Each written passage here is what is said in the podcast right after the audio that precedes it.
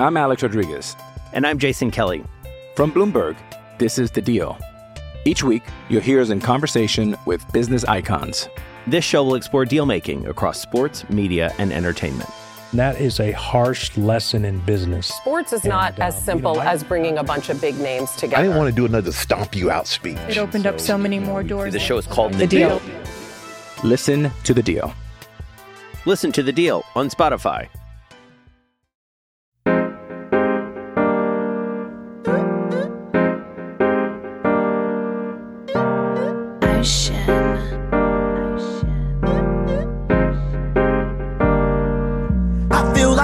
Locomotive, sipping, drinking Arizona. Mixtape just around the corner, did a lot in California. Can't wait to drop this on you.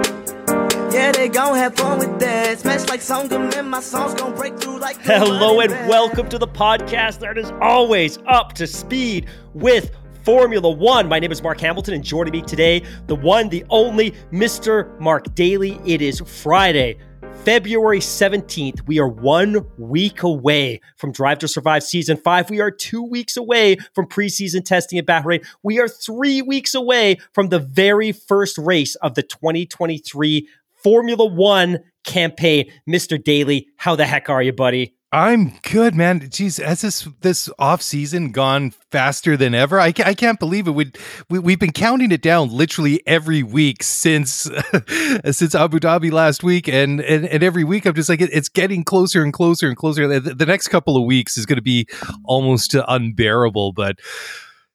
I, yeah, I can't wait any longer. Let's just get this thing going. Let, let, let's start it now. Can we move the first race up a couple of weeks, please? Please, let's just do that. My friend, we've got about two and a half hours worth of content today, but I know that you wanted to kick this show off on a positive. Before we get into talking about the FIA for 45 minutes, I know you had a really positive vibe you wanted to kick the show off with. Yeah, totally right. Uh, so every week, that for for the longest time, we've always asked uh, you guys to to do us a favor and and leave a rating and review on Apple Podcasts, Spotify, or whatever. So um, we should do this more often, and shame on us uh, for for not doing it. But uh, we got. I just wanted to read out uh, a nice review that we got from TL99 in the USA via uh, Apple Podcast, and the review is uh, Mark and Mark do an amazing job with this podcast. These guys are extremely knowledgeable about the sport and are always up to date on anything happening in F1.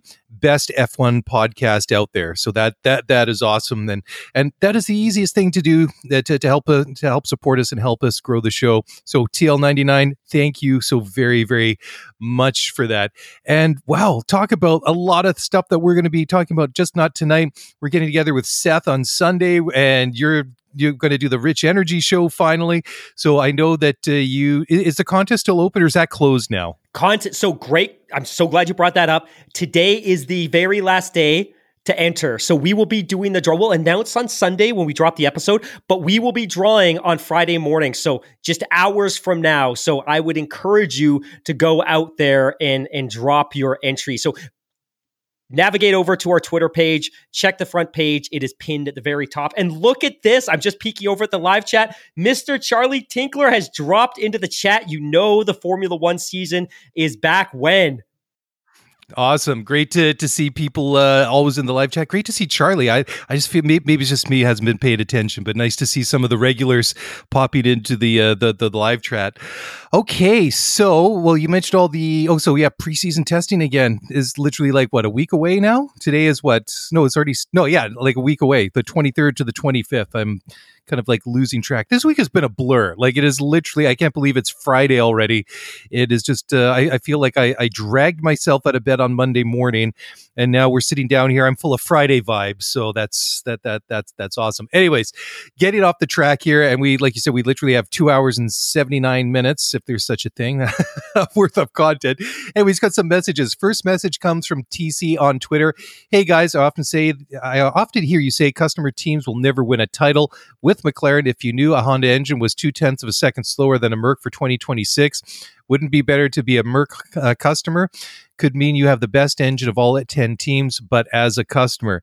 Hammy, what do you think about that? Do You want to reply to I, TC first of all? TC, thanks so much for reaching out. This was obviously in response to a comment that I made last week when I said McLaren will never win a constructor's title or a driver's championship as long as they are a customer team. And by customer, I mean they're buying their power unit effectively from a competitor Is it possible? Absolutely. Has it happened?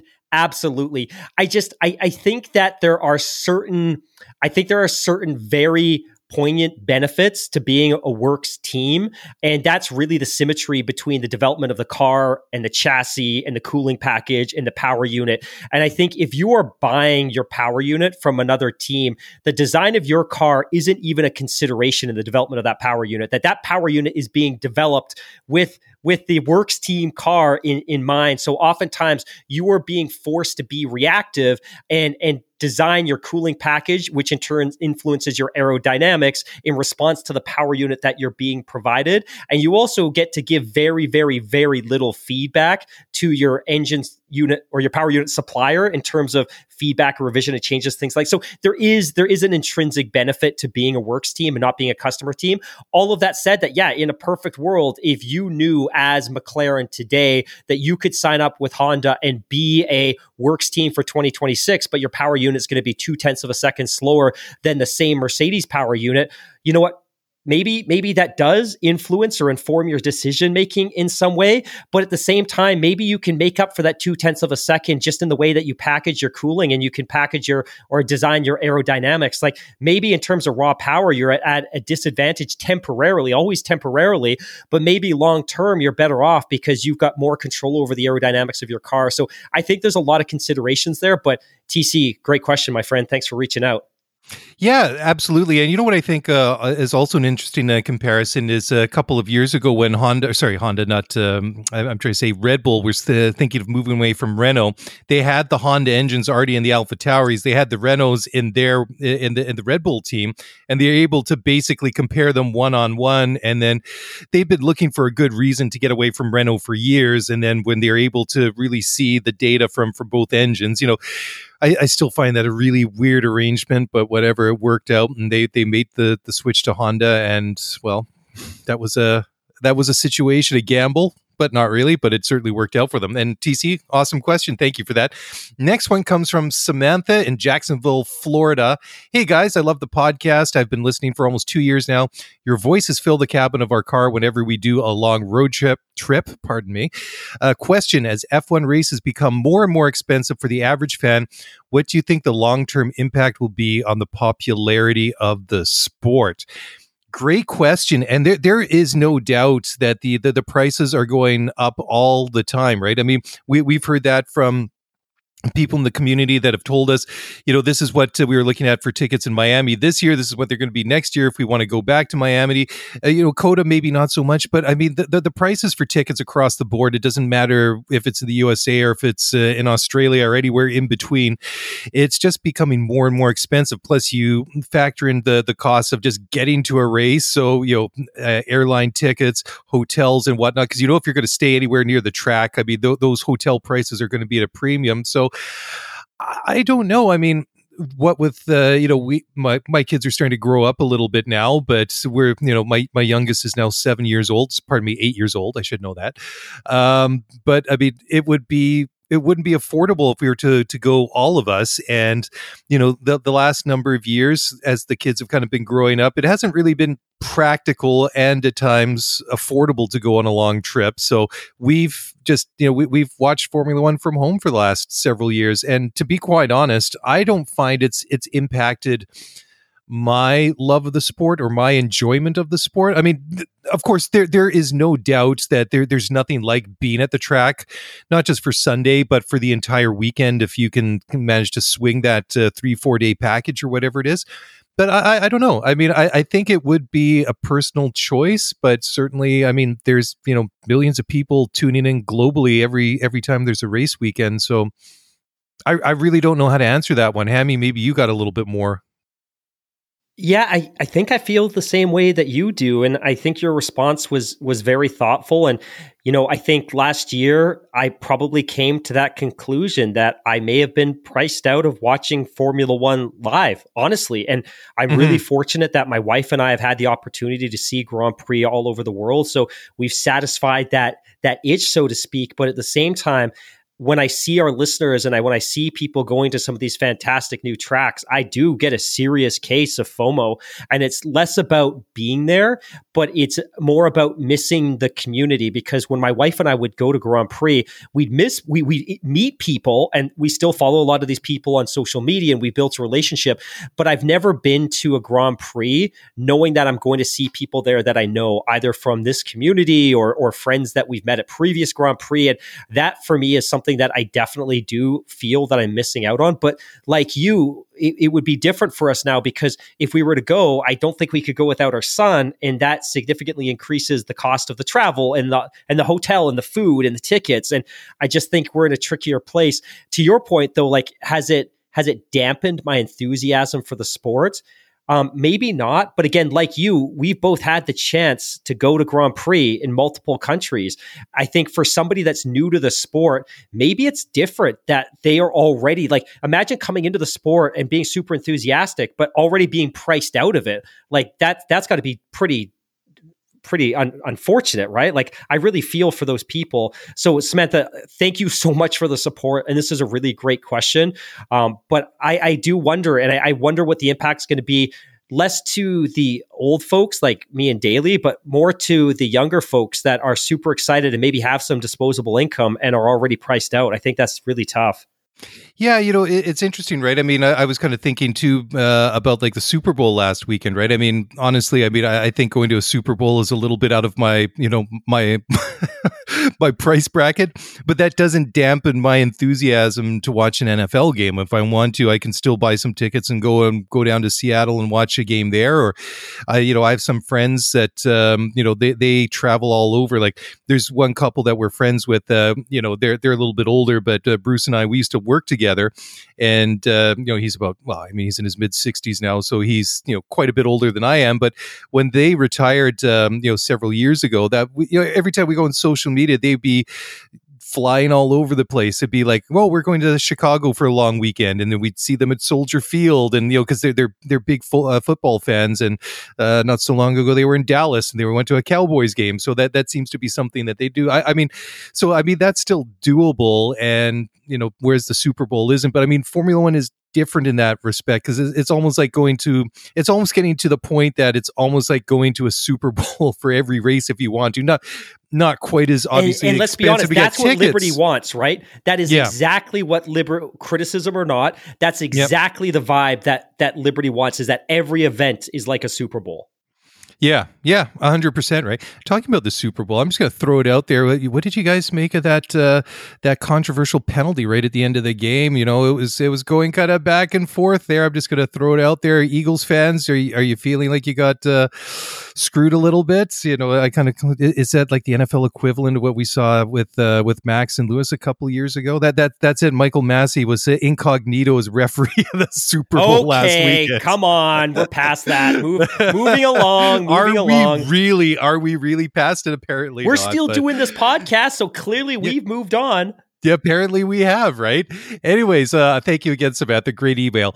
Uh, next one comes from Anya in Taipei, Taiwan. And Anya has to say, I love your podcast. I look forward to every new episode. My only complaint is you do not do enough episodes, but I am grateful for the ones that you do make for us. As a new fan, I enjoy your podcast because I feel like I'm learning something new every single time that I listen to it.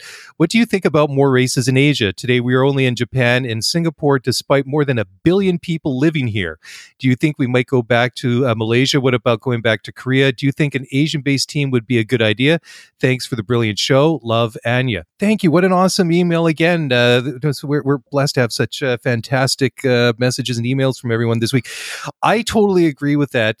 we've, we've talked about this, Mark, for a good number of years. To, to be a, a truly global sport, you have to have races that, that basically cover the globe. And, and Anya nails it, right? There, there's more than a billion people, if, if, if not not more. I mean, if you include like the Indian subcontinent in, in that part of the world, I mean, there are billions of people and and we've seen races come and go obviously china's kind of been off and on over the last couple of years because of covid or i mean it's been off but it sounded like it was going to come back on before being scratched and Korea is one that kind of came onto the circuit or for, to the calendar for a little bit and disappeared. And then, you know, we, Japan has always been there. But I mean, you know, it's never really been expanded in Asia beyond Japan, at, at least in a in in a really I, I, guess permanent sort of way. Singapore's been fairly permanent. Malaysia was on the like the calendar for a good number of years and unfortunately dropped off. But I just don't feel like the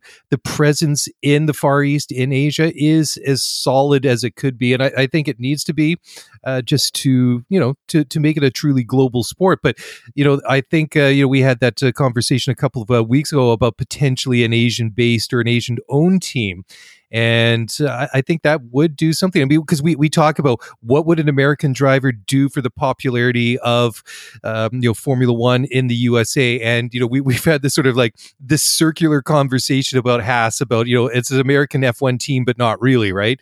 So, I mean, it's, you kind of like extrapolate that and kind of, uh, you know, change that conversation a little bit to you know what could an Asian uh, Formula One team do for the popularity of the sport there? Because I mean, huge potential market, and if we've seen anything that fans, it doesn't matter if it's Japan, China, in in Korea. I mean, it Formula One's popular everywhere, so I think that to a you know to a very large extent they're missing out.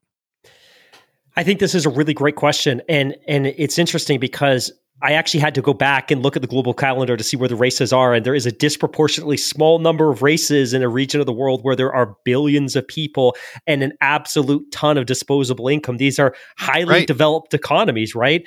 I think obviously we were close to Vietnam and, and that fell apart and that will never mm-hmm. come back. Uh, and there's obviously a huge political scandal tied to that. Korea, I think we're all excited about Korea. It was the wrong race in the wrong part of the country at the wrong time. It was it was far from any major metropolitan area. There was plans to build up a city around the track. It never happened. That one fell apart. India was unsuccessful. I think mm-hmm. MotoGP is going to go and start racing at that track, but I don't know if that's a possibility for the future. Obviously, Liberty had big designs on, on mainland China, the PRC. I think they had hoped to have multiple races there, just like we're going to have multiple races in the United States. But of course, to your point, we haven't raced there now since 2019. So we have Singapore and we have Japan repping the entire region. And as much I think as we all love the Malaysian race, I don't think it was making money based on the sanctioning fees that Formula One were, were charging. And I think for sponsors in the region, because of its proximity to Singapore, it was really hard to to support both of them. And I think a lot of them tended to support the Singapore race just because it was a little bit more glamorous and had a better date on the calendar. And of course, night races tend to be a little bit higher profile anyways. But I, I, would love to see more races in this region. The challenge is we're at 23, 24 races already. And again, to get another race onto the calendar, unless the next Concord agreement in 2025 significantly expands the number of races and the GPDA signs up for that, what are we going to do? Have 30 races to accommodate some of these great places? Because I think you and I could sit down and probably build a business case for 15 15 tracks, 15 countries that should be hosting Formula One Grand Prix. But it is it is not amusing. And it is disappointing that there are so few races in a region that is so rich in in motorsports heritage. You know, you make a great point there, Mark. That, uh, that, that that you could come up, or we could come up with at least like fifteen other venues and tracks globally that would want to host a Formula One race. And I kind of go back to what you were saying just a few minutes ago about how Liberty basically wants every Grand Prix to be a Super Bowl type uh, event, right?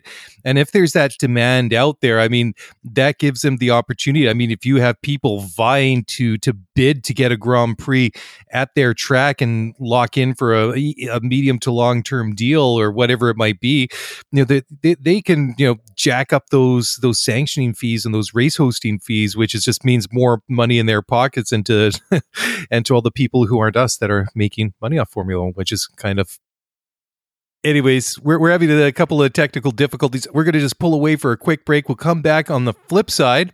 We'll get to Hammy re-engaged here, and then we're going to talk about um, the car launches. We've had more car launches this week, and we'll talk about those in just a moment.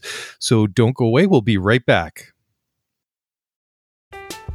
I'm Alex Rodriguez. And I'm Jason Kelly. From Bloomberg, this is The Deal. Each week, you'll hear us in conversation with business icons. This show will explore deal making across sports, media, and entertainment.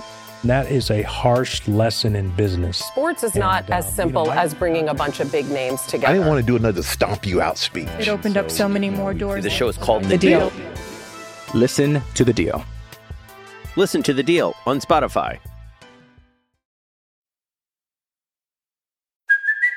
It's Kaley Cuoco for Priceline. Ready to go to your happy place for a happy price? Well, why didn't you say so? Just download the Priceline app right now and save up to 60% on hotels. So, whether it's Cousin Kevin's Kazoo concert in Kansas City, go Kevin, or Becky's Bachelorette Bash in Bermuda, you never have to miss a trip ever again. So, download the Priceline app today. Your savings are waiting. Go to your happy place for a happy price.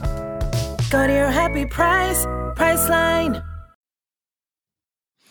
All right, welcome back. Part two. We're getting going again here. Technical issues. Uh, the gremlins uh, seem to be floating around in the studio tonight, but I think uh, we're all back and up and running. That was very bizarre, Mr. Hamilton. Like all of a sudden, you were silent and frozen, and we became disconnected. And I, I toggled over to the browser that had the live stream going, and you were there, animated and and and and, and as alive as you could be. Very strange, but uh, that's uh, too bad. I hope uh, that uh, that the live stream kind of picks up. It was starting to pick up a little bit of steam, so that's a little bit uh, disappointing.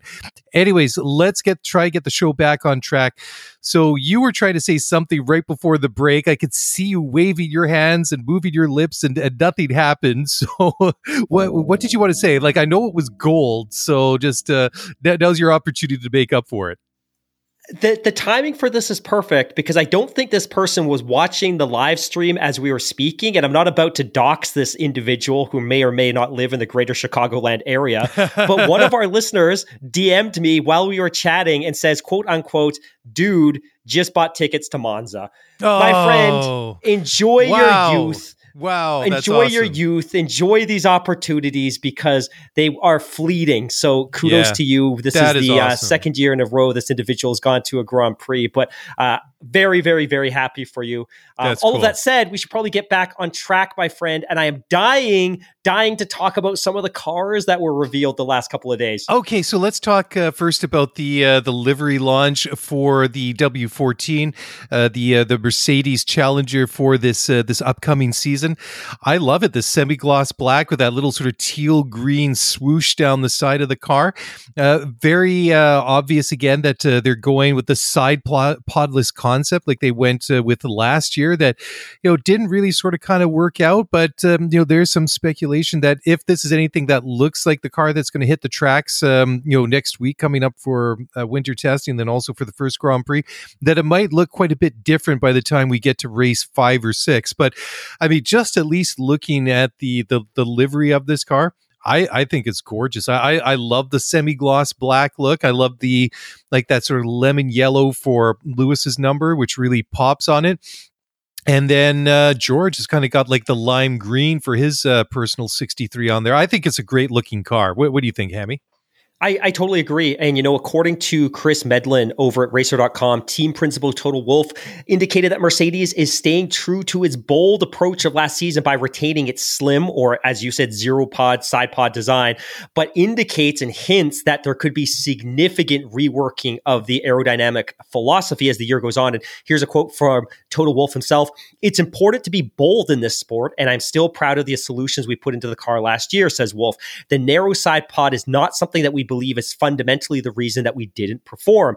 There are no holy cows in our concept this year. It's not that we don't want to follow anybody's idea. We stayed with the narrow side pod as it is, but you could uh, well see some development from now on, which we could come with upgrades and the side pods will change. Not very soon, but we are looking at solutions. But it is not a core fundamental part of performance for us as we judge it. Uh, throughout last season, we have analyzed it back and forth, whether it was right or not. And obviously, you can see the side pods are very different to any other car, but we believe this is not the performance relative part. And finally, he concludes we are looking at everything in the side pods. This is the first iteration, and we are going through the first few races. That's going to change a little bit. But if you want to change a concept completely, you're making not one step back, but probably two or three. And that's why we stayed where we are. And I love the fact that we stayed bold and we are just continuing to follow what the science says for us. Now, my impressions of the car, of course, for those of you that remember in the early part of the 2020 season, which was probably midsummer because the season started so late because of COVID, uh, uh, Mercedes took a very, very cool and bold design change and went all black. And this was, of course, a response to a lot of this social social justice movements that were happening globally in a response to We Race as One. But I think the broader Formula One community loved the black design and they retained it in 2021 when, of course, they won the constructors title. But it was gone last year. They went back to the silver, teal, black, gray design that they'd had ever since really 2010 when they came into Formula One. The fact that they're going back to black is super exciting. It's a combination, as Toto Wolff says, of raw carbon fiber, so raw exposed carbon fiber. So you get that beautiful weave when the sunlight hits it, and a combination of matte black. A couple of things that we did pick up on, and by we, I mean me reading Twitter and responding to other people's uh, identification of changes is the cockpit of the car has been moved forward about 240 millimeters, which is significantly farther front than it was last year. I don't know what 240 millimeters is in America, five feet, two feet, something significant. well, but it's about 240 millimeters forward, yeah. which significantly changes the center of mass and the center, not the center of gravity, but the center of mass in this car. So as a result, there's probably ripple effects changes throughout the rest of the car that we haven't quite seen. Now, I, I know we've got a couple of people that reached out to us and indicated that the car that we saw today or earlier this week is probably going to be very different than the car that's going to be rolled out for the preseason testing in Bahrain and will be significantly different than the car that we see in Bahrain for the first Grand Prix. And again, very, very different than the car that we're going to see in Australia. But from an initial glance, it's very, very cool. It is interesting that Toto felt necessary or felt it necessary to respond to people's questions about the zero pod. And maybe the fact that he was responding was just because there was a lot of questions that they retained them after a relatively challenging year in which they only won a single Grand Prix. But that car in the second half of last year was very different than the car in the first half of last season. So maybe it makes sense that they have confidence in that zero pod design and they can continue to build on it. But overall, super, super good looking car. Yeah, absolutely. And just for for clarity, uh, 240 millimeters is 24 centimeters, which is just about nine and a half inches, about 10 inches or so so it doesn't seem like a lot, but in Formula One terms, that's like a, like uh, almost a mile, right? I mean that that is a huge amount of uh, change in it. So they they must have a very very good reason to to shift the cockpit uh, forward for that. But you know, like, like you say, I mean it is a, a, great looking car and very interesting how he really doubled down on that explanation about the the, the zero side pods and and you know I, I was really uh, it really sort of stuck out at me this week that that he really seemed to go above and beyond to really defend that that they really feel like the the issues that they had with the por- uh, performance of the W13 last year wasn't related to the the side pods at all. And and like you say I mean they were very they, it was a very different car come the end of the year last year. It was very much uh, more competitive finishing 22 than it was to start 22. So, you know, it, it's going to be a couple of weeks yet before we see how competitive everybody is this year, obviously. And Mercedes is going to be a, a team that always draws their fair share of attention. But, you know, the, the thing is that the longer that they I don't even want. I, I guess by by their standards, uh, it would be struggling, right? But you have to be kind of worried if you're anybody not the Mercedes that when they get this figured out, I'm not going to say if they get it figured out that they're going to be back to their old dominant uh, ways, and if if that's the case, look out. Okay, the next one up is the Ferrari SF23. Stop! Stop! Oh, stop! Whoa, I'm stopped. We're moving too fast. This I was just thinking. This is almost like Ramadan. It's like Hanukkah. It's Christmas. We have so many gifts today. like we're just casually like, here's the 2023 Mercedes W14. Now we're under the Ferrari. The last few weeks have been so sparse and we've got so much. Anyways, I didn't mean to stop. I was just thinking we are very, very blessed today with all the great cars that we can talk about. My yeah. friend, take it away, Ferrari. Ferrari. Okay, yeah, the SF23. That's uh, Ferrari's uh, challenger for, for this year, taking over for the uh, the F1-75 uh, from from last year. It's uh, a little bit more ready than last year, a bit of a lighter color, but uh, still there's a lot of black in the livery this year. The what really stands out for me is basically the shark fin on the back of the behind the airbox, running down over to the engine cover, and then towards where the the stanchion is for the for the rear um, for the rear wing. That's all black. I don't know. I mean, compared to some of the other liveries we've seen too far. It's it's a little bit. I mean, to me, it doesn't look as nice as it did uh, last year. I mean, the line of the car itself is, is, is beautiful looking. I'm just not really all that blown away by the uh, by by the livery of the car itself. Great looking car. Um, yeah, I don't know. What, what do you make of it, Mark? There's a really great quote here from Ferrari head of chassis area, Enrico Cardile. He notes the following, and I think this is a really great way to sum up the car in its entirety. But our 2023 car is an evolution of the one we raced last year, but in reality, it has been completely redesigned. On the aerodynamic side, we increased vertical downforce to adapt further to the new aero regulations and achieve the desired balance characteristics. The suspension has also been redesigned to support aerodynamics and increase the range of adjustments that can be made to the car at the track.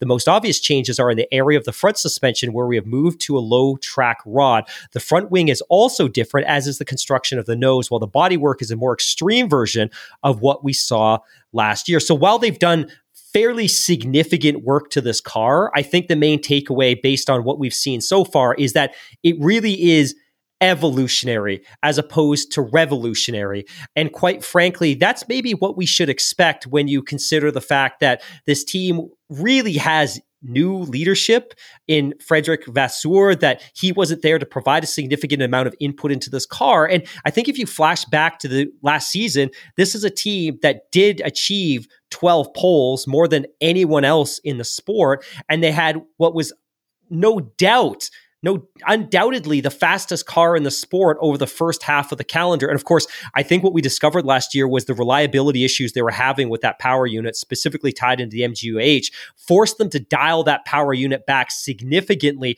at the back half of the season. So in the back half of the season, they compromised top end speed for reliability so that at least they could finish those races. But Ferrari really feels that they've dialed in and addressed those reliability issues and that the aerodynamic package that they were rocking last year was pretty effective at helping them achieve these top speeds. So I think I think they didn't need to do significant work and significant tampering. Now, of course, they had all of last season in the winter to continue to refine, run the sims, get it in the the wind tunnel.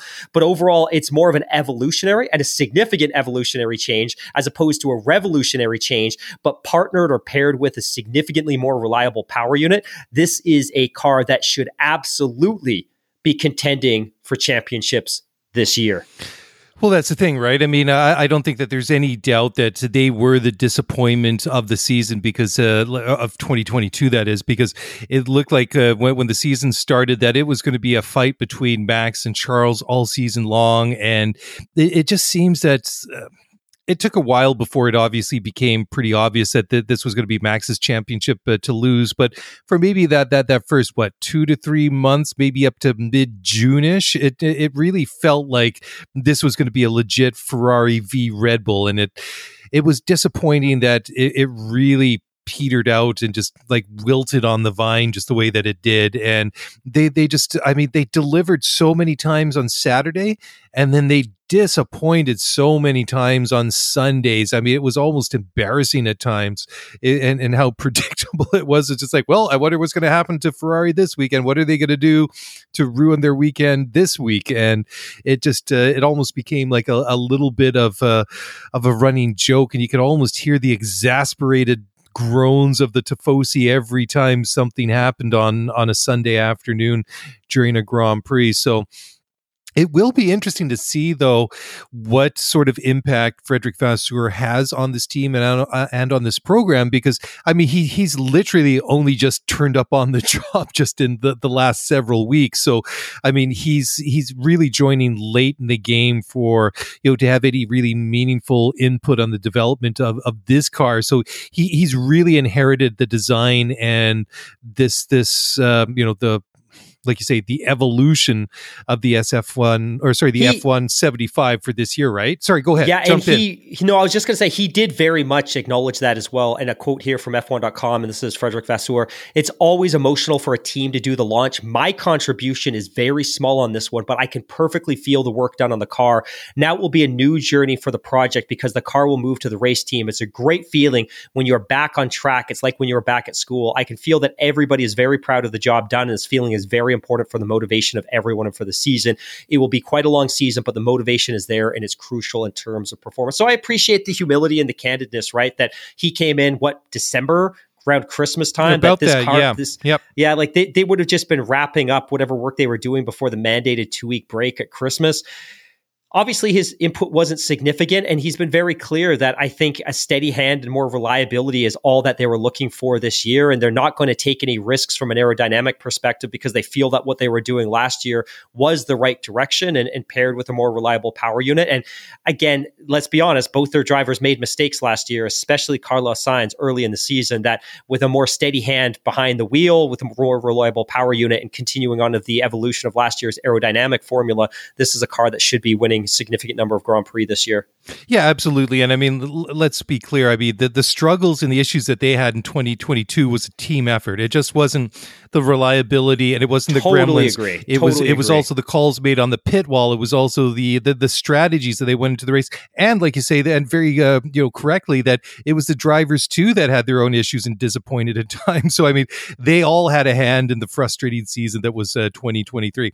Anyways, before we move on to the next one, Mark, do you have any uh, any more thoughts about this? What do you think of the livery for for the for the Ferrari? I love it. I, I love you it. Do, just do. a quick note: you called out that spillover of black on the shark fin at the back Yep. of the car. So last year there was a little bit, and it kind of was a gradient that went into red. It's Yes. much more pronounced this year, but that's not black. It's exposed carbon fiber. So Oh, again, okay. I'm a big, big, big fan of carbon fiber. I Yep. would have a black carbon fiber hood on my VW Tiguan if they made one, and they probably do. And now I'm going to have to Google it.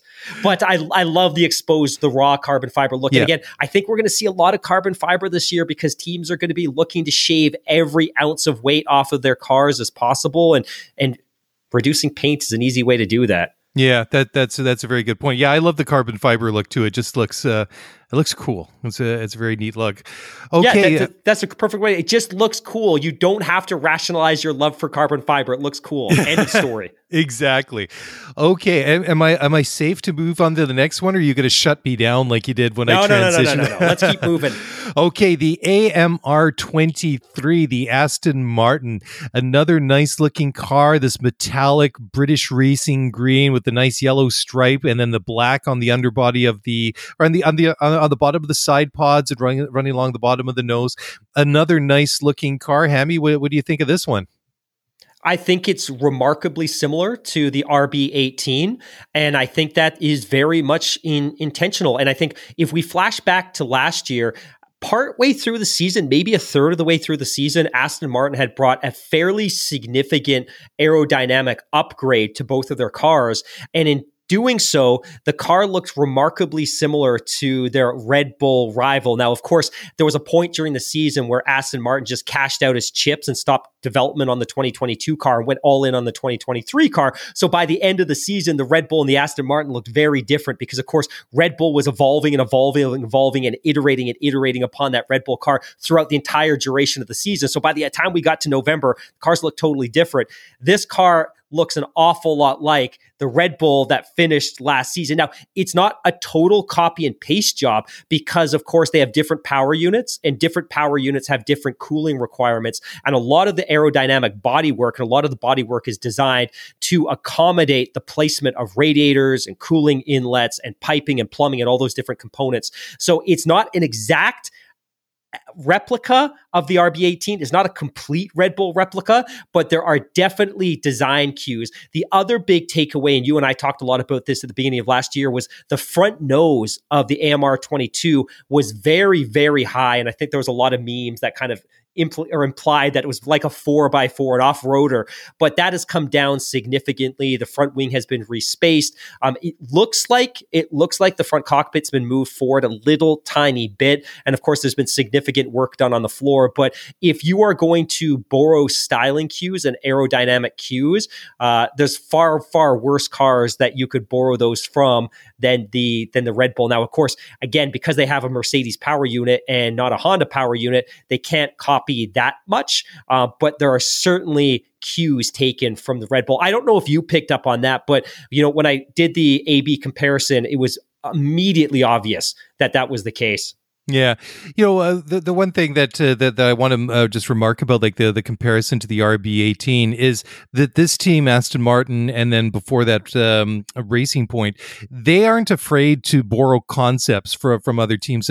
I mean, I don't want to say that there was the the, the whole pink Mercedes uh, scandal because it wasn't a scandal, but it was it was definitely a controversy when they rolled out that pink Mercedes a couple of years ago. Just how similar it looked to the uh, what would have been at the time the W10, the W W11. It, it doesn't matter, but it was uh, remarkably like that uh, that that that uh, Mercedes car that year. So, I mean, but but that's just the thing in general, though, that if if somebody stumbles across something in Formula One that works, you know, if if it is a legit discovery, then the other teams, not all of them, but um, you know, lots of people will try to mimic and develop that concept uh, the, the, themselves. My one big question is about uh, you know when it comes to Aston Martin is is about the team themselves. I mean, Lawrence Stroll and his partners have been dumping in tens and hundreds of millions of dollars into this team, both on and off the track. And I just kind of wonder, like, I mean, they, have had a couple of years to, you know, to, to get this project up, uh, up and running. They're moving into the new facility at Silverstone. It's just like, how long is it going to take before they're legitimately competitive? Because you, you and I were extremely excited about this team two years ago in 2021. And it was kind of a lukewarm season the, as, as the first year year's uh, Aston Martin, and last year was was disappointing. They, they they had some flashes here and there, but but as you pointed out just a, few moments ago, it was pretty obvious at, at, at some point last year they decided, okay, this car is what it is. We're going to focus more on 2023 and we're going to go all in on the design of that car and the build of that car. Now, the big question is, was that the, the what was the gamble? Was that the gamble that was worth taking? Did they pull it off? And, you know, we're just going to have to sit tight here for a couple of weeks to see you know, this car in action to see whether whether they pulled it off or not. The race.com also references or makes reference to another critical change that Aston Martin made over the past couple of years. And that, of course, was the inclusion of Dan Fallows, the team's technical director, who was recruited over from Red Bull. And this yep. is the first car that he's overseen in its entirety. And I'm reading here from the race.com, and this is quoting Dan Fallows, but he says, I think that you can see the car is very, very different from last year. Around 95% of the car is actually completely different from the AMR 22. We went into this development phase trying to be bold, trying to be aggressive, trying to make or take on lessons from last year. We did make quite a bit of process or progress with the AMR 22. We wanted to make sure that this is a sensible evolution of that. It also gives us a really good platform to develop on, but at the same time, to make sure that it was aggressive, that we did give a big challenge to all the engineering teams, make sure they were really pushing themselves.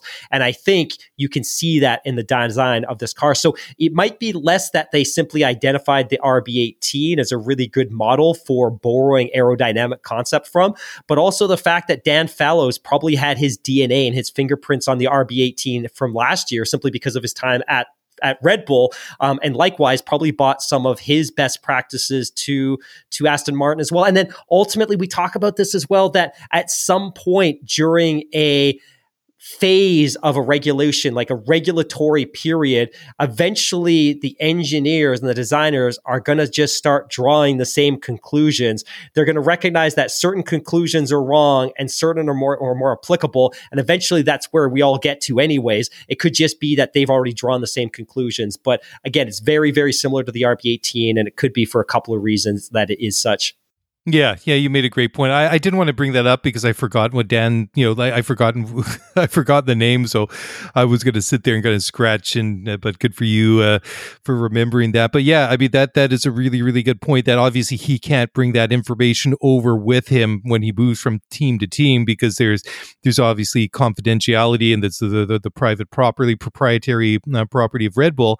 But like you say, he can bring those practices and those concepts with him, and then start on on a on a clean exactly, slate and exactly. and start implementing an, a, a new design. And of course, if you have two teams that have uh, the influence of a, of a you know a top level person like that, you know, a designer, then of course you're going to see a lot of similarities uh, between those two cars. So which one's going to be better? Is it going to be the Red Bull or the Aston Martin?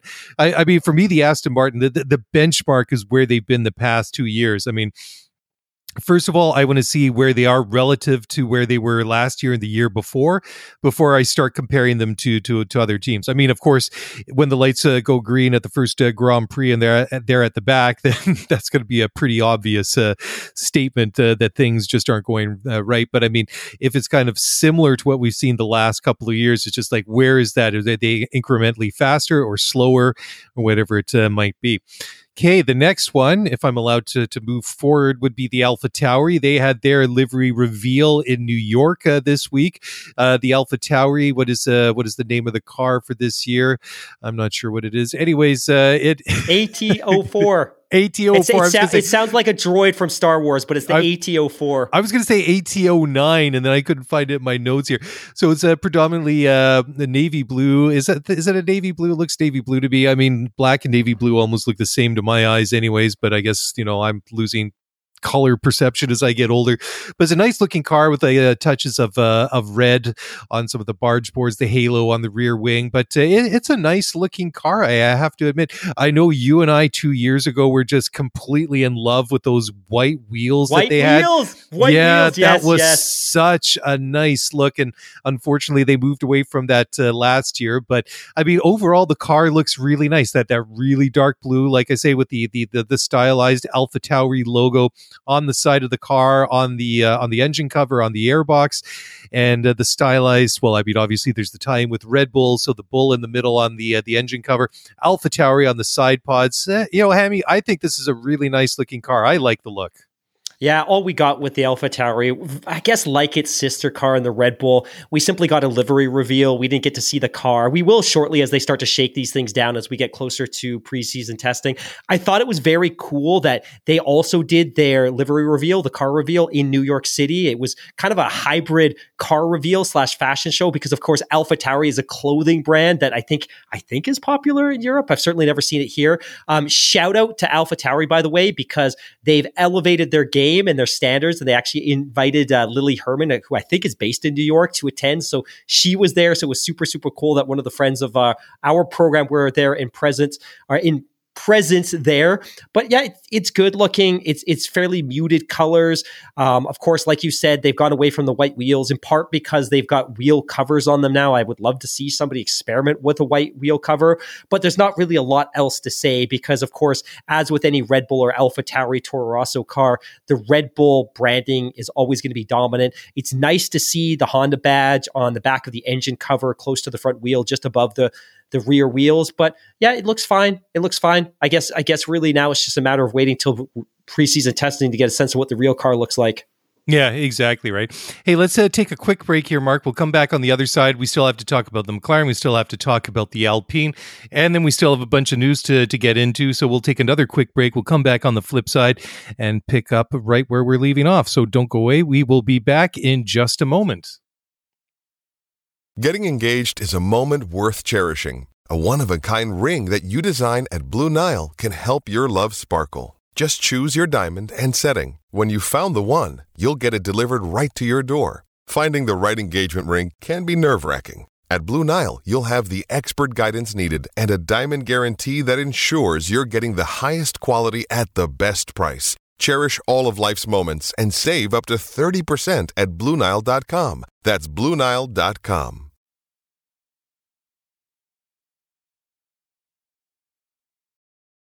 It's only a kick, a jump, a block. It's only a serve. It's only a tackle, a run. It's only for the fans. After all, it's only pressure. You got this. Adidas.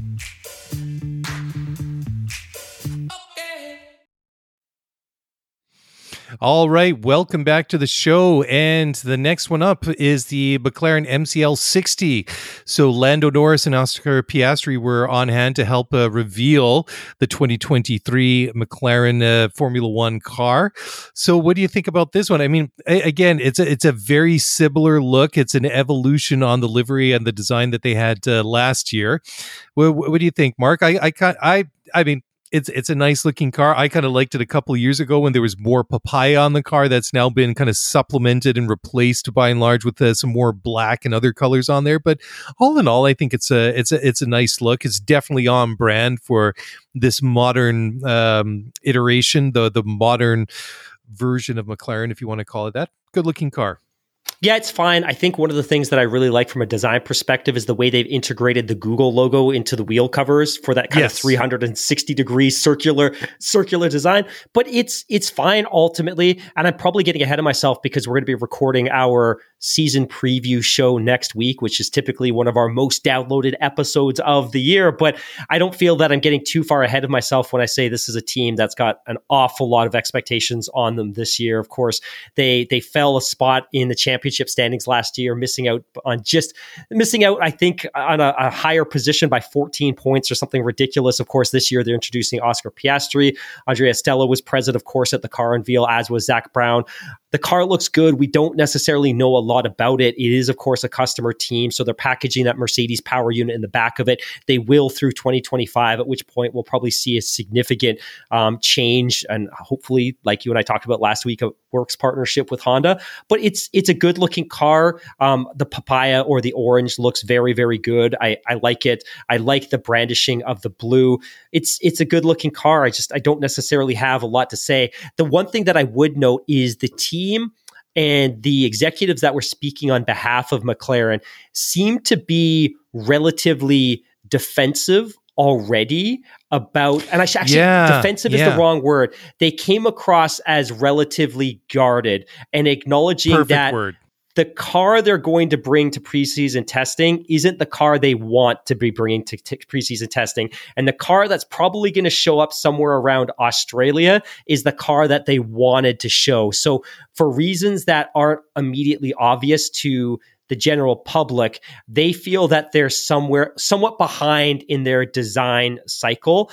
I thought that was an interesting acknowledgement, but I think it's also smart that it's important, I think, just kind of taking this into like the business realm, I think it's important whenever possible for the CEO or a CFO to play down expectations for the company's performance in an upcoming fiscal quarter. You want to temper expectations with analysts. What you don't want to do is excite them because if you don't deliver to those levels that you created in terms of an expectation, you get pummeled and there's a lot of criticism and your stock takes a beating. So I think it's smart that they're being very guarded and cautious because they're helping to better calibrate calibrate what our expectations of this car should be. So early on, should we be disappointed? Yeah, but it's better to be disappointed now than to be very disappointed three or four races into the season when they're sitting fifth or sixth behind Alpine and Aston Martin and Ferrari and Mercedes and Red Bull.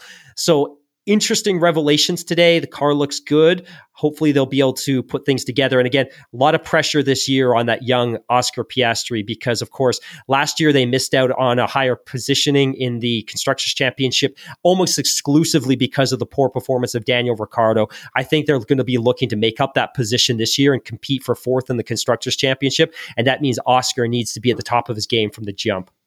Yeah, absolutely. But uh, I mean, the thing is, like, uh, Oscar's a, a, hot young prospect, right? And the thing is, Ricciardo, for whatever reason, I mean, he he just sort of has been fading over the last couple of years, and it's been uh, a little bit like watching a car wreck in slow motion. I love Danny Ricciardo. and you know, he, he's such a great personality, but it, it, he's just been so you know underwhelming the last couple of years and it was just um, it just wasn't you know good enough at the at the end of the day that he just wasn't being able to deliver you know, not not even on the same level as say Lando was, but I mean, he should have been able to do a lot more. If he if he's not able to match Lando, that's one thing. But I mean, Lando was obviously doing the, the, the car was capable, right? I mean, if he was faster than than Ricciardo, that's one thing. But Ricciardo should have been able to score more points with the car that he had, not just last year, but probably even the year before. So there were a lot of points uh, left out on the track, and it it was just kind of strange to me. It's just like okay, the first year you might kind of like understand that it might take a driver the better part of a season to really get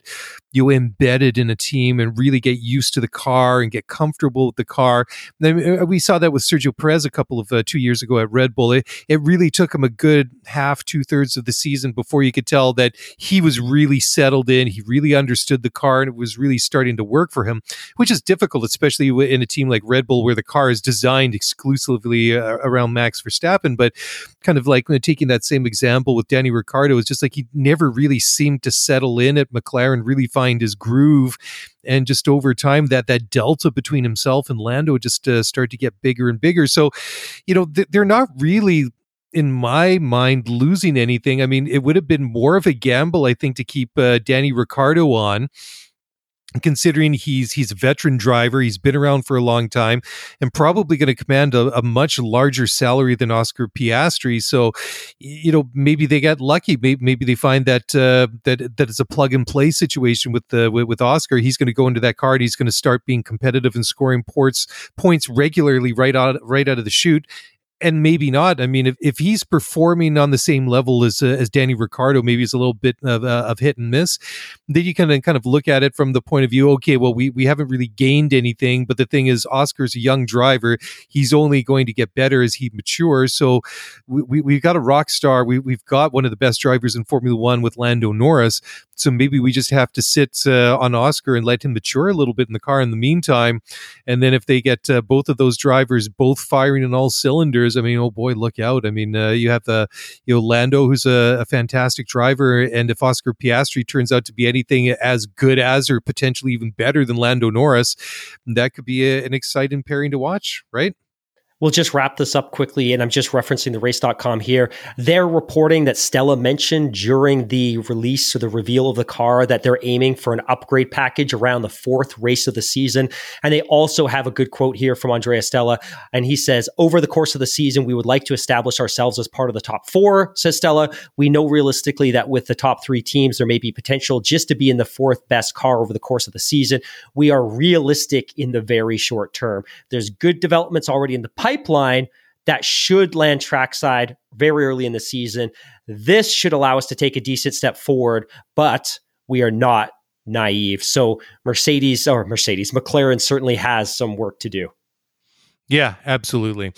Okay, so the last one now is the Alpine. So this one featuring a lot of pink uh, livery on it, the the BWT. So that's uh, obviously the livery that we saw with Aston Martin and also with uh, with the Racing Point. So that's obviously the tie-in with uh, Otmar Szafnauer, team principal at uh, at Alpine, who was also the former team principal at um, Aston Martin slash Racing Point slash Force India.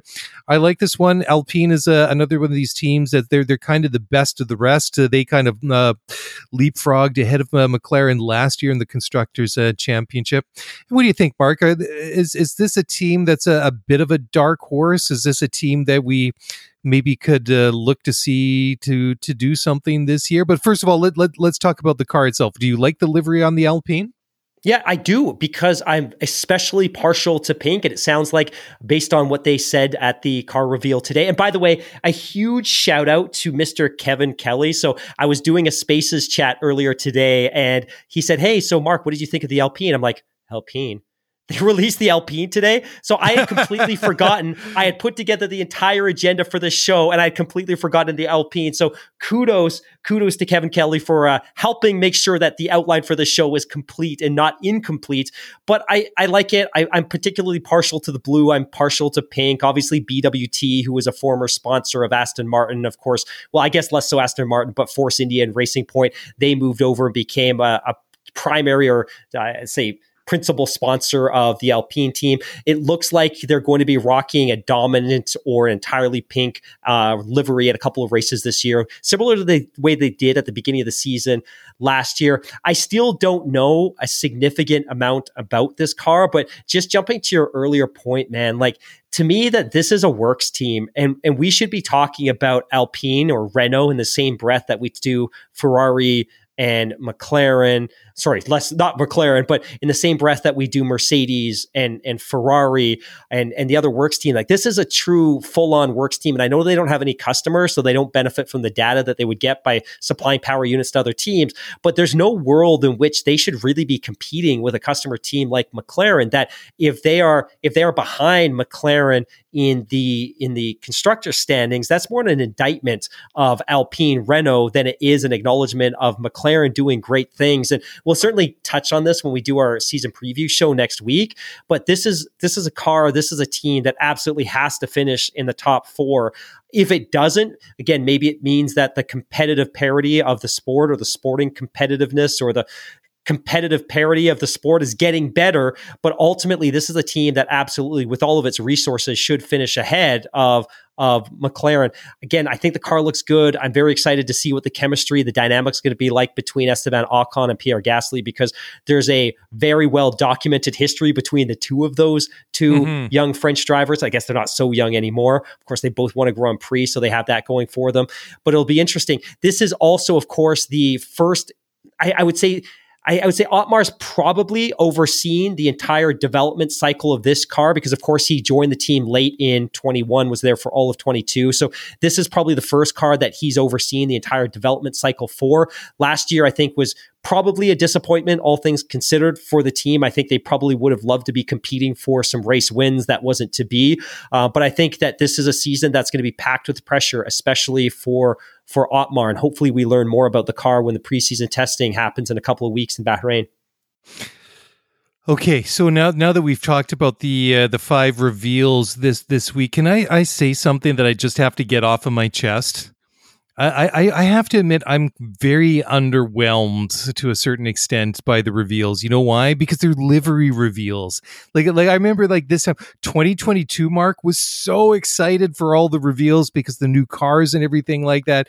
And th- then when it just uh, you know we get like the livery reveal rather than the look at the car, I, I just feel a little bit disappointed. So in fairness, I, in fairness, some of these are real cars, right? Like some like some of them are. Some AlphaTauri, of them are. Yeah. no, Red Bull no, but of course like when when we see something like the Aston Martin or the Mercedes, like some of these teams are coming with the goods. And again, we shouldn't yeah. be too excited about those because even if they're showing you something other than a show car, they probably don't want to give away too much because they don't want to lose that competitive advantage.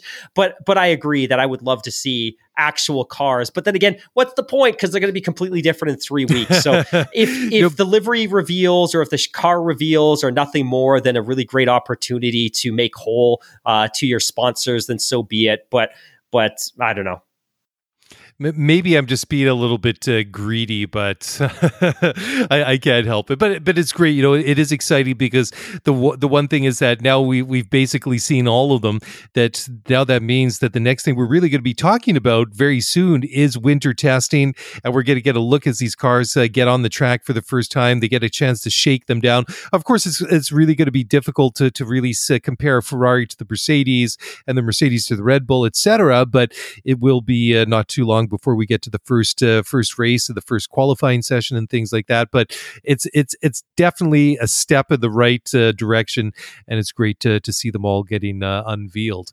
Okay, so we should uh, maybe move on to some uh, news uh, the, itself. Uh, I did have here just a little discussion. There was a uh, an article here on uh, motorsportmagazine.com about Oscar Piastri. I feel like we, we we already touched on this one, so I'm going to breeze right over this one because you you already mentioned this off the top of the show. It wouldn't be a Scuderia F1 podcast if we didn't talk about politics and the FIA and their clampdown on drivers. Anyways, Lewis Hamilton, and and I say that a little bit. You know tongue in cheek because you know we, we have had some comments. Oh, you guys say that your show is pol- political, but you've devoted a lot of talk in recent episodes to the whole FIA clampdown on the, the, the drivers and any statements they want to make. Anyways, uh, Lewis Hamilton said that he's uh, going to continue to speak his mind on important issues, regardless of what the FIA is going to do in regards to to clamp down on political into protests and and and things like that. Um, anyways, uh, Lewis. Um, you know, he hasn't been you know shy to speak his mind and and and stand up for what he believes in which which is great. I mean i really admire him for that. Anyways um, uh, lewis said um, uh, quote and he was talking about the the fia's uh, decision to clamp down drivers. He said quote it doesn't surprise me but nothing will stop me from speaking on things i'm passionate about and on issues that there are. The sport does have a responsibility still to speak out to create awareness on important topics particularly as we travel to all these different places so nothing changes for me end quote mark what do you think about uh, hamilton's statement yeah, I think it's I think it's great, and I don't think we probably really could have expected anything else from Lewis. He's absolutely been at the forefront of of bringing to the attention of the global community causes that are really important to him and that really should be important to all of us. I think it's just once again, Lewis is the how I say the front runner, the forebearer of of being the voice of so many of these causes. And I think ultimately he's not going to adapt his behavior because of an FIA quote unquote clampdown. But I don't doubt that if the FIA is going to regulate and attempt to govern, he's probably going to be the first one that feels the brunt of whatever force they want to inflict. So again, kudos to Lewis. I, I think the causes that he brings to the forefront are incredibly important. Um, I think he's been incredibly eloquent and, and respectful in the way that he's done so. And I think he's opened up some really great lines of communication and conversation about topics that deserve to be at the forefront of, of the general conversation. I just I feel for him because there's an expectation that he's going to be that person and that guy. And I think unfortunately, as we saw with the jewelry ban, he's probably going to be the first one that airs on the on the wrong side of the FIA, and we're probably going to find out sooner rather rather than later whether the FIA quote unquote clampdown has teeth or not. And hopefully it doesn't, and hopefully they back away from it. But uh, kudos to Lewis for not stepping down from something that's important to him. Yeah, I mean the the, the next story that uh, this kind of blends into is the, um, the, the comments from F1 CEO Stefano Domenicali, who said the, this week that the Formula One is actually prepared to cancel races over human rights uh, concerns at uh, different uh, or in different countries where they host uh, races.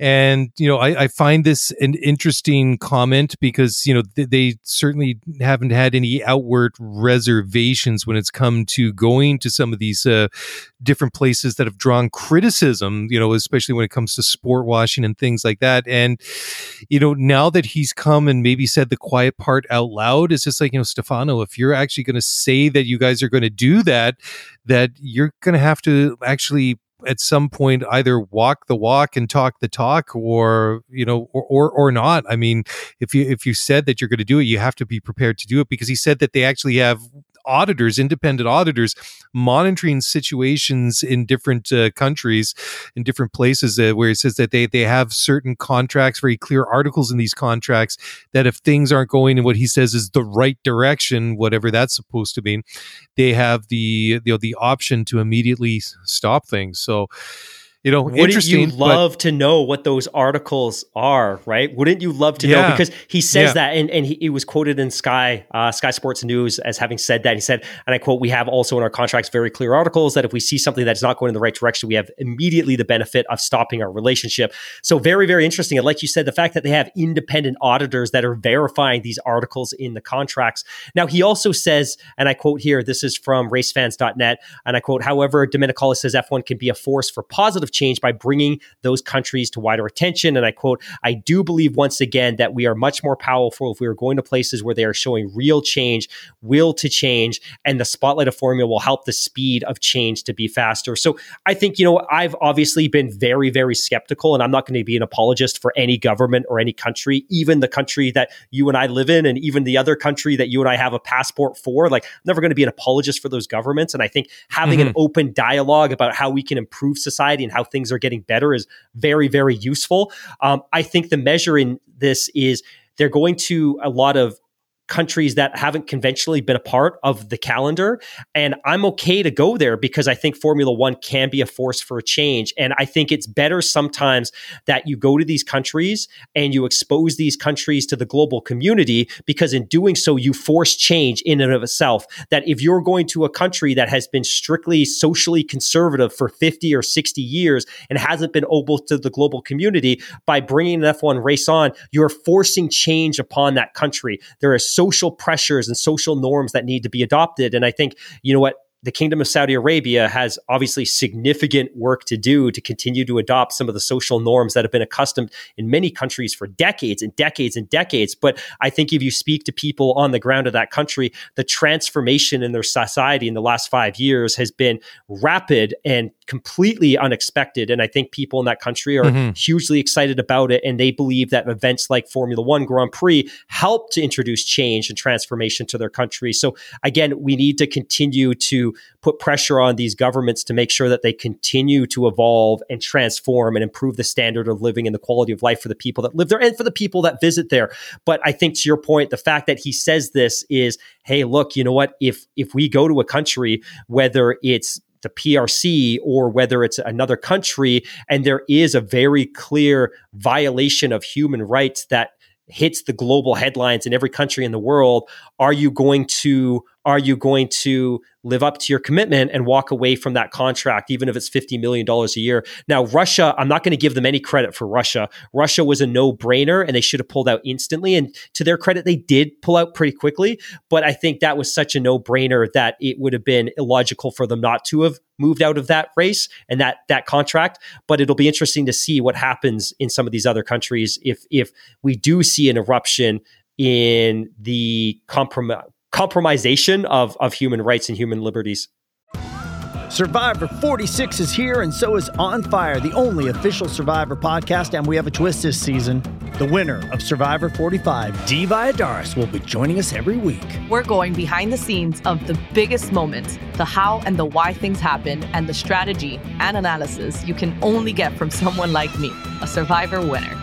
Listen to On Fire, the official Survivor podcast, wherever you get your podcasts. Yeah, you know, uh, yeah, absolutely right, and I, I, think it's kind of interesting, sort of like a you know, sort of a, another sort of spin off of this uh, d- discussion is that that I really loved was what's uh, what Sebastian Vettel did in Saudi, uh, like what was it last year or the year before, where he actually organized an event for for female uh, drivers, and they had like a karting event, and you know, I'm, I'm not going to put words into Seb's mouth, but I'm, I'm basically going to paraphrase and parse from what he said. He, he was basically, it's one thing for me to to sort of publicly say this and that about what I believe about like a country because I've read it or I've heard it.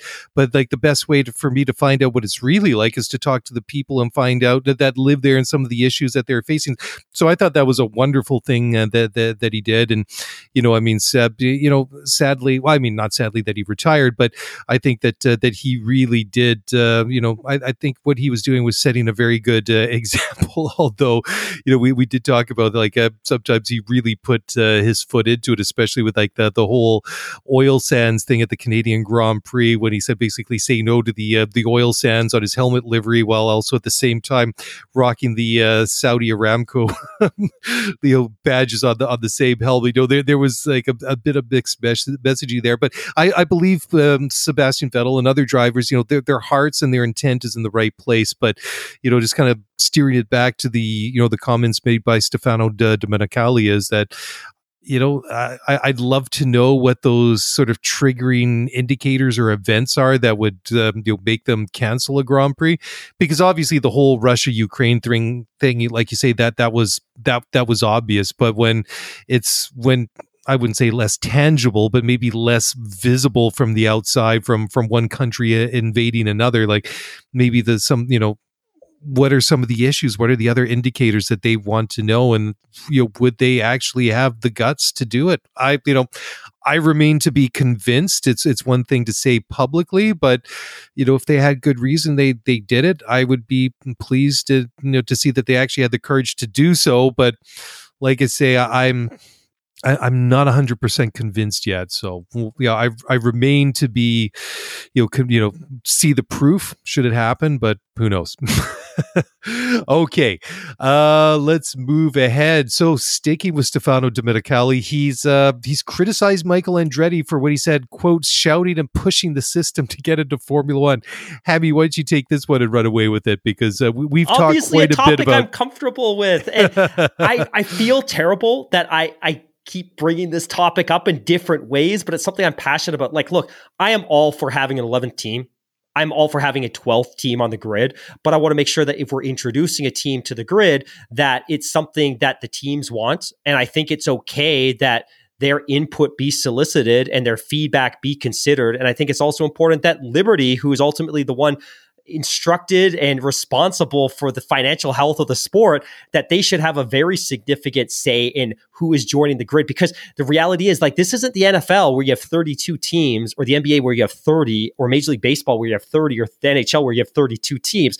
This is Formula 1 there are 10 teams on the grid, and the Concord Agreement allows two more. And the reality is, even in 2025, when we renew the Concord Agreement, even if we push that to 13 teams, 26 cars, that's only three new teams. And if you if you commit to a team and they don't end up providing significant value to the sport in terms of monetization and fan support and they don't commit as well as the other teams do like there's a lot of there's a lot of icky pieces here that if you commit to the wrong team, it's very difficult to unwind that commitment because you can't relegate them down to F2, that they're effectively on the grid permanently, which is kind of the situation that we're in with Haas. That I think in hindsight, Formula One probably would have gone in a different direction if they knew the health of the sport was going to increase so much by 2023.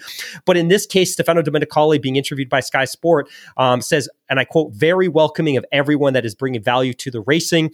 Um, but he says, with respect to, of course, the Andretti group, there are others um, there are others that are much, sorry, and I quote here, we need to respect everyone. There are teams like Mario and Michael Andretti being very vocal about their will to enter Formula One. But in my view, we're not smart to say that teams are greedy to protect themselves. That's my opinion. And he continues, there are others that are much less vocal that would like to come into Formula One. So there is a process to respect, and we will make sure together with the FIA that the process will be respected. And finally, he concludes, we don't have to overreact because somebody is pushing the system, says Domenicali. We need to take action because I believe that today what is more vital is vital is to protect the growth of the sport and also the sustainability of the teams that have already invested in Formula One in the times where things were very different. The value of that investment today for the pure commercial point of view is much more different than just a couple of years ago. So I think that the process that will be done will be done seriously in the right way. And no one can put that with the anxiety to take the right decision because someone is shouting and some other less shouting. And and I do agree that that Andretti and the Andretti group really tried to muscle their way into Formula One. And I kind of get it because there was never a clear process for submitting an application. Like if they're going to submit an application, you're going to deny it. Great. But what is the process? So because there wasn't a clear process, they tried to find a way. They tried to force their way in. And of course, that clearly upset Liberty and that clearly upset the teams. Ultimately, I think eventually there will be a collaborative submission of team entries. Of course, the FIA is doing its own thing right now, which of course runs contrary to what Liberty believes they should be doing. But eventually there'll be consideration for teams. I don't think it'll be 23. I don't think it'll be 2024. I think the teams are going to kick this down the road as far as possible. So in the new Concord agreement in 2025, they can significantly increase that anti dilution fee. And you know what? If the teams come together with Liberty and they put in a $600 million anti dilution fee, and there's a team that checks all the boxes and is willing to pay that, I think they're going to be cool. But if the team checks those boxes now and is only having to pay $220 million, I don't think it's greedy for the teams to say no. These are the teams that invested hundreds and hundreds and hundreds of millions of dollars into the sport at times when the financial well-being of the teams and of the sport as large wasn't as good as it is right now. And even I, I'm an outsider. I don't have a stake. I don't own stock. Kind of bugs me that there's teams suddenly showing up and knocking on the door now when things are great, when they could have been mm-hmm. on the mm-hmm. grid for nothing five years ago, when the financial well-being of the sport was far more in question. So kind of bugs me a little bit too. And again, again, I want to see 11th team. I want to see a 12th team. I want to see the Concord Agreement amended in 2015 to 25 so we can have a 13th team. But I just want to make sure that they take their time and they put the right teams on the grid. And furthermore, and again, it's not my money. I'm not going to benefit from this. But if the teams believe that $600 million is the right anti dilution fee or $800 million, kick the can down the road to 25 and get your money. Like that's why they're all in this to make money. Like we're all excited about going to Vegas, but we're going to Vegas because that is a profit profit driver for the sport. We're excited because we're in Miami, but we're in Miami because there's money there. We're excited to have a new team on the grid. There's nothing wrong with the sport and the teams benefiting by that team bringing some financial, immediate financial value to them because in turn, they're going to be benefit by being a part of the Formula One ecosystem. Yeah, you know, I, I don't really have anything further to add because I, I think that uh, you really nailed it, uh, Mark. And, and uh, as excited as I am to um, think that we could see an 11th, 12th, and possibly a 13th team at some point in the future, I still go back and remember when I was a kid and they had like had to have like pre qualifying and that there were teams that that even struggled to to make it out to to qualify for for a Grand Prix. And I mean, uh, and, and obviously they if they struggled to even make it into to qualifying, they had no you know no hope of ever doing anything serious or productive in a race other than just being as my dad always said uh, they were mobile chicanes that you know the, the, the the teams that were there that were competitive teams would just fly around and start lapping some of these cars just mere laps into a grand prix. So obviously we, we've come a long way from there from from, from those days and certainly we don't want to see any of the teams uh, you know be be time wasters. I think the sport is in a good uh, good place right now, and I think that the sport is uh, generally quite uh, competitive, and we want to see more parity. We want to see more drivers, more teams uh, vying for for for wins and championships and, and and things like that. And certainly, we don't want them to expand uh, too fast, too quickly, and just uh, bring anyone into the sport. I mean, you know, I, I don't have anything personally against Andretti, but you know, maybe they have been going around it the wrong way. Is just because you know you're you know waving a big big flag and making a lot of noise doesn't mean that uh, you should be uh, invited into the party. So if they want to wait until they, they feel the time is right to let Andretti or whoever else that uh, that that uh, represents a you know a team or a, a group that could um, be legitimate and, and good for the sport, then you know I'm I'm perfectly okay with that. And much like yourself, I don't have any skin in the game. I have no financial uh, you know interest in the sport, but as as somebody that's been a lifelong Formula One fan, I do have an an interest in it. I do want to see the sport stable. I want to see the sport uh, continue to thrive, and I want to uh, see it uh, expand slowly and surely, but also uh, responsibly.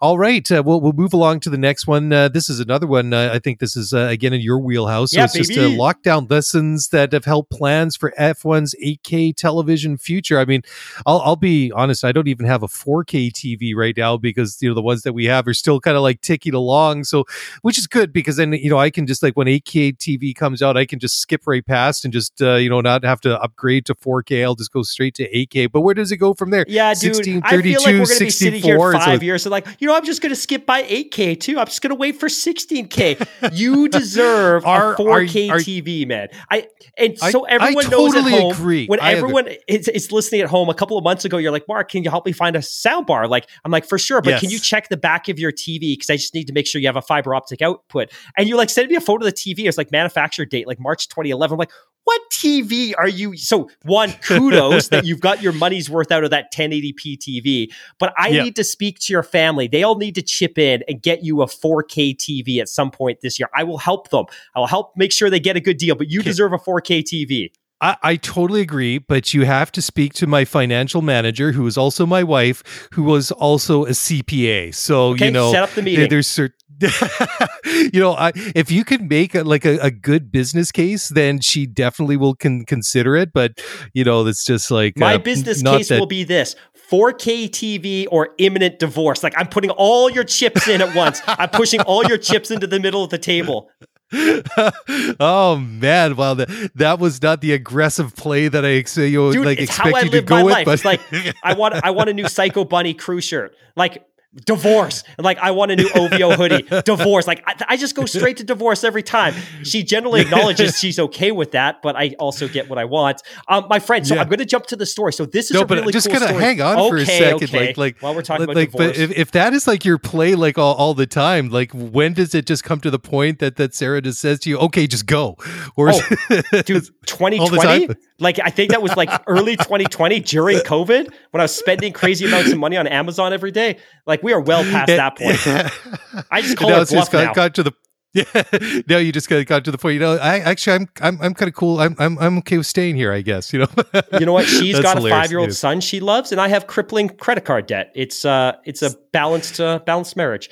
So, Motorsport.com had a really great story that, as you said, reads how lockdown lessons have helped plans for F1's eight K TV future. So, a couple of stats from this article that I thought was really interesting. For every Grand Prix event, there are 90 cameras and 147 microphones installed, plus 80 kilometers of cable that have to be laid at the track. Now, the article goes on to state that in the past, everything was actually produced on location at the F1 Broadcast Center at the track, after which the world feed was provided to the individual broadcasters. Individual right holder then added their own commentary to the international feed and forwarded the images to their TV viewers at home. And I quote here Since 2020, however, and earlier than planned due to the COVID 19 enforced pandemic, footage from all the cameras at the track have now been sent directly to a specific location in England where TV production takes place at Formula One's remote operations center. It is from there, rather than the track, that the international feed is delivered to all of the international broadcasters. The fact that broadcast or the fact that production now takes place in England has several major advantages. Firstly, 36% fewer people are needed at the track for production purposes. Secondly, they have been able to replace the bulky F1 production center with an event technical center, which is about half the size. It means 70 tons less freight need to be transported to each race.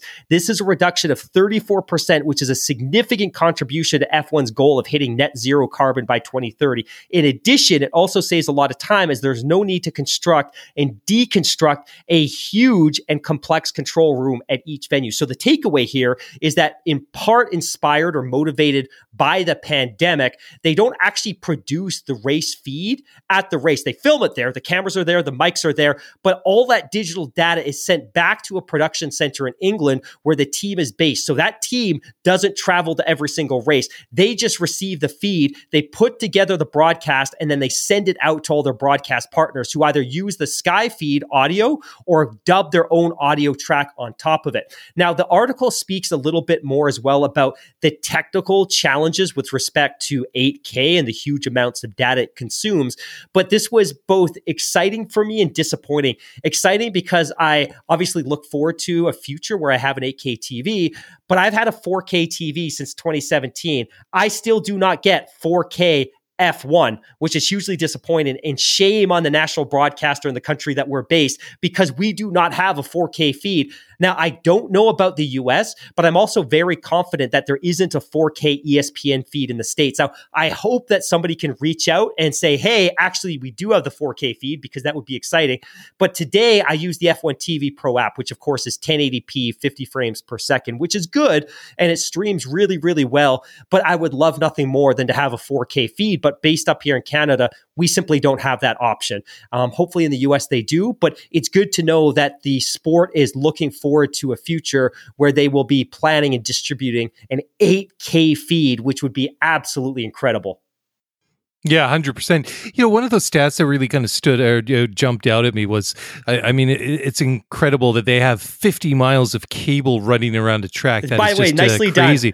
Converting it yeah, to American, yeah. nicely done. It's just yeah, that's that's right. But you know, the, the one thing that I've that that that sort of jumps out at me that they have ninety cameras available, one hundred forty seven microphones. I know last weekend of the Super Bowl they had something like thirty two or thirty five cameras in the stadium, so they they they could get literally every view of the ball, like every angle of the plays going on. So that you know, ninety almost doesn't kind of seem like all that much compared to you know to to, to the Super Bowl. But I, again, it's it's two completely different um, you know scenarios. But that would be just uh, absolutely amazing. But you know, like you say, like the national broadcaster that we have in the country where we live doesn't have a 4K feed. Yeah, well, I mean, sadly, when it comes to nice things like that, we always seem to be the last people on the block to get yeah, all the probably goodies. Because, and that, probably yeah. because TSN called and surveyed one customer and said, "Do you have a 4K TV?" And you're like, "No." And they're like, "We don't need to do it." and it was probably you they called. No, it wasn't because you know, like uh, you know, weirdly, you know, like we we do have a landline. I I have no idea why because I said years ago I don't really see the point of like paying for one. So occasionally, like we get like these unknown callers, which is always like some sort of like polling service or telemarketer. And and just in general, I refuse to like answer the landline. I'm just like I, I can't be, you know, I don't like living in the '90s anymore. I mean, '90s were cool, but you know so I, I can honestly say you know like that that's like that's like a good logical like uh, call but you know honestly i can say that it, it wasn't me. It was probably other cheap person that lives next door to me or someone similar that they called and ruined it for the rest of us all right. Okay. So the the next one it comes to care of us uh, from uh, BBC. So the uh, track invaders at Silverstone are guilty of causing a public nuisance. So uh, this was a group of Just Stop Oil protesters that uh, they were found guilty recently of uh, what was called risking serious harm during a track invasion at the British Grand Prix. So there were six people that were convicted of causing a public nuisance, and you know. I, I don't have a problem with with people publicly protesting and voicing their concerns on you know social justice issues on on matters of the environment, but it you know do do it in the proper like place and time and the proper venue because i mean to to run out on like a, a, formula 1 track i mean there are just so many horrible consequences that that could happen by people going out into the middle of a track where there are cars doing 200 plus you know miles an hour. That just uh, it's just scary. It's it's it's the, the wrong place and the wrong daily, time daily. and it's it's Let's not the not right forget, venue. we had a red flag at the first corner of that race. If there wasn't a red flag yeah. we very well could have seen people die.